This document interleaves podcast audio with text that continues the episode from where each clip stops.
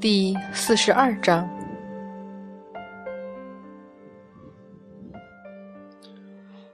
菩萨，菩萨！破庙里的乞丐们很是不满的瞪了那个满身泥污的肥大影子一眼，翻了个身，又准备去睡了。猴哥，猴哥，哭声越来越大。你们怎么都不来找老朱啊？在地上爬了好几下，也没能站起来，声音越来越凄惨。老朱的法力全没有了，整整一年啊！你们也不来找。虽然说天上才一天，可是，好什么呢？一乞丐怒喝道：“让不让人睡觉了？”我，我就好，就好，怎么了？哭得正伤心，居然还被人打断了，气急反驳回去。哟，这小子胆子挺大的呀！破庙里的乞丐全部都醒了，很是机巧的爬起来准备看热闹。小子，你知不知道这是我们的地盘？看你进来都没说什么了。还不知好歹！这这里是菩萨的地盘，怎么变你们的了？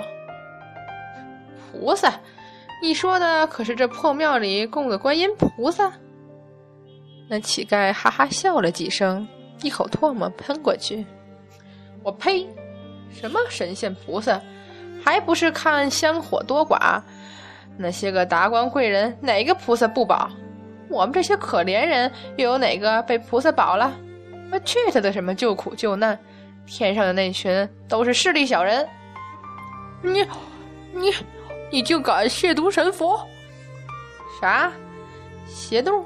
什么邪度？那乞丐抹了抹嘴道：“我还鞋帮子了，我去！瞧你肥成这样的德行，还来讨饭，你吓坏了人家好心的小姐太太。”你你你，我怎样？睡了咱兄弟的地盘，扰了咱兄弟的清梦，还敢在这里跟大爷我顶起嘴来了？兄弟们，给我打！一众乞丐全部吵吵嚷嚷的跳起来，抄了家伙就想活动活动筋骨，没想到刚冲到面前，猛一抬头，在漆黑的夜里近距离瞧了一眼，顿时惊叫声一片。妖怪呀！扔棒子的、摔倒的、惨叫的，一声不吭，扭头就跑的，瞬间破庙里乱成一团。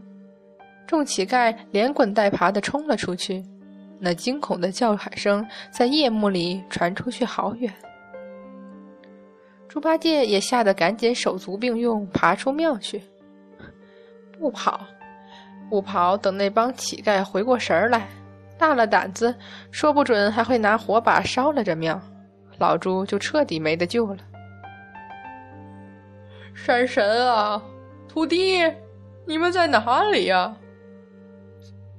唉，净坛使者，您就别叫了。一个矮小的老头突然出现，蹲在一边叹气：“您不过是衣食不着，受凡人欺辱下。”天庭可是出大事儿了！出大事儿，能出什么大事儿？猪八戒怒道：“我一佛门使者落魄凡间一年都没有人管，这还成话吗？这……我们都把您这事儿报上天去了，可是这种事儿现在哪有人管呢？没人管？为什么会没人管？这……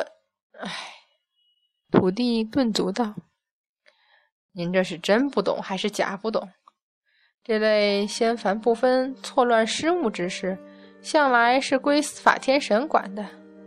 您倒是说说，现在天庭上哪儿找司法天神去？”我，猪八戒语塞，继而又高声道：“那也不能置之不理。老猪好歹是堂堂净坛使者。”他天庭不把老叔当回事儿，就是不把佛祖当回事儿，得了吧您！土地连声哀叹道：“西天如来佛祖现在也正焦头烂额着呢，哪有心思想起来您这一小小的使者？哪有功夫看一眼我这小小土地报告上去的事儿？说来说去，天地宫究竟出什么事儿了？您老不知道吧？天庭的南天门啊，毁了！”猪八戒一惊。毁了？怎么毁的？给玉鼎真人一剑劈的呗！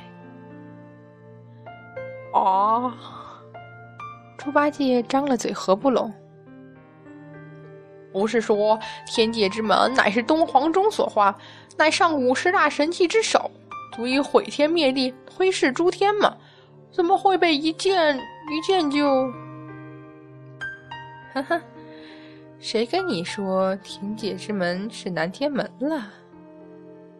谁？猪八戒和土地全部悚然四望。在漆黑的夜里，这个突兀的声音宛如鬼魅，轻轻的笑着。继续说呀，我正听得高兴呢。你是谁？谁也不是我。我也不是谁，声音飘忽不定，竟听不出是老是少，反正在笑，笑得很是开心。你们说你们的，我听我的。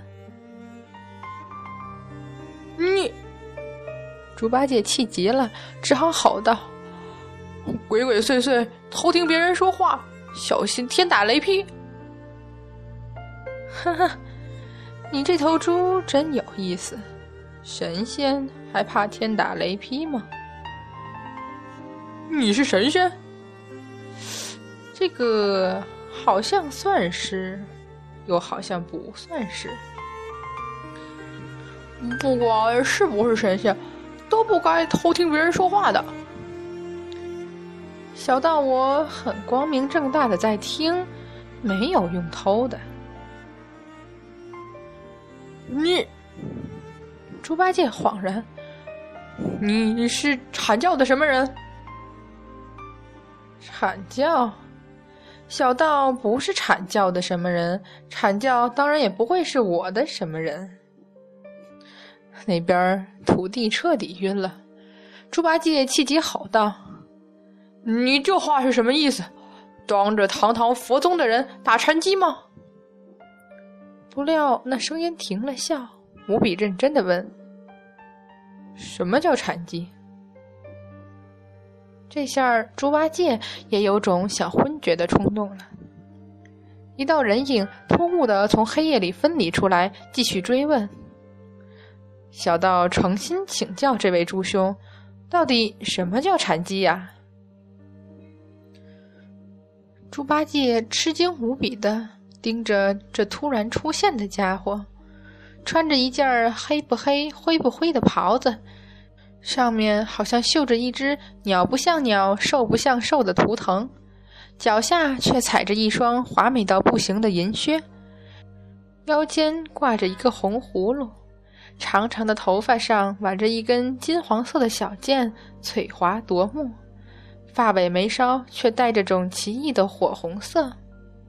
他右手拿着一面古朴的镜子，一边说话，还在一边不停的照，半晌才满意的把镜子收回袖子里去，捋了把头发，抬眼一笑：“小道说话很有禅机吗？”这人乍一瞧平平无奇的模样，既不出众，也不威武，更离奇的是，根本看不出年纪。眉间眼角却在微笑起来时有种说不出的魅力，如同激流漩涡一样，将人深深拖了下去。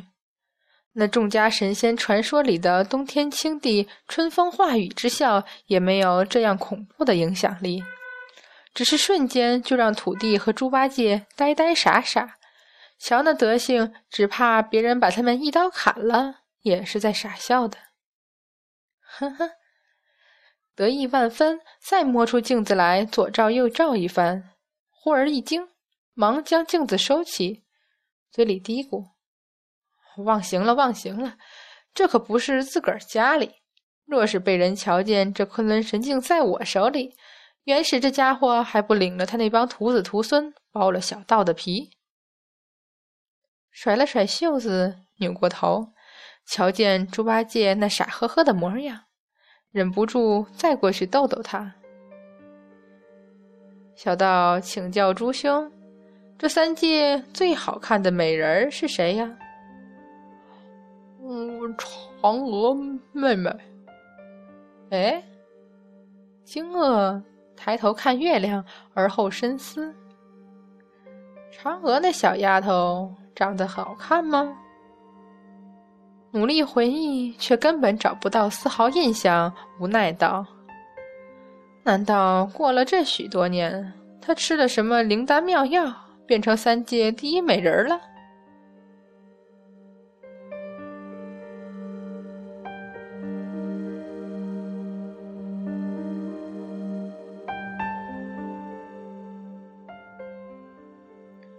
极度坐立不安的太上老君，极度惶恐不定的玉皇大帝。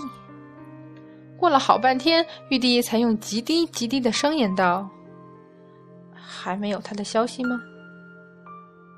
太上老君同样偷偷摸摸的四下望，然后摇头：“唉，朕有点后悔，没听伏羲神王的告诫。”太上老君微微摇头。陛下大可不必担心，老道的师尊对于取代陛下统领三界这种事儿一点兴趣也没有。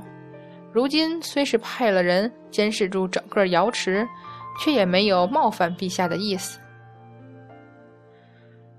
朕还是后悔啊，早知就不轻易去动那七宝瑞云旗。陛下，天庭事务失衡。若不动用七宝瑞云旗，如何压制阐教？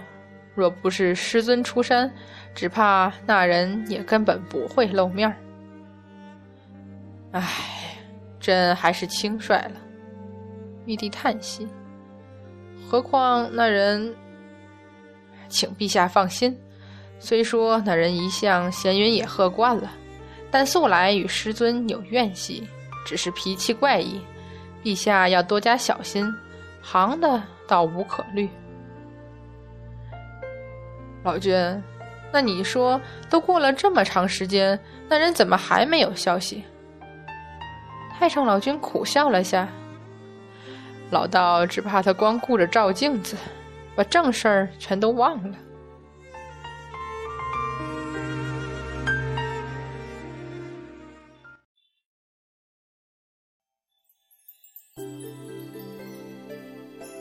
都说了我不认识你，你这人究竟想怎样啊？丁香，我说了我不是丁香。对呀，你这人怎么回事？快放开我表妹！敖春急了，他背着大家跑出南海，心里挂念的就是丁香，没想到怎么说都说不通，干脆用了最后一招。丁香，你不是想拜神仙为师吗？我就是神仙。丁香惊愕的回过头来，继而险些笑晕过去。你，你没事吧？你，我，哦，你说你是神仙，那你就是神仙了。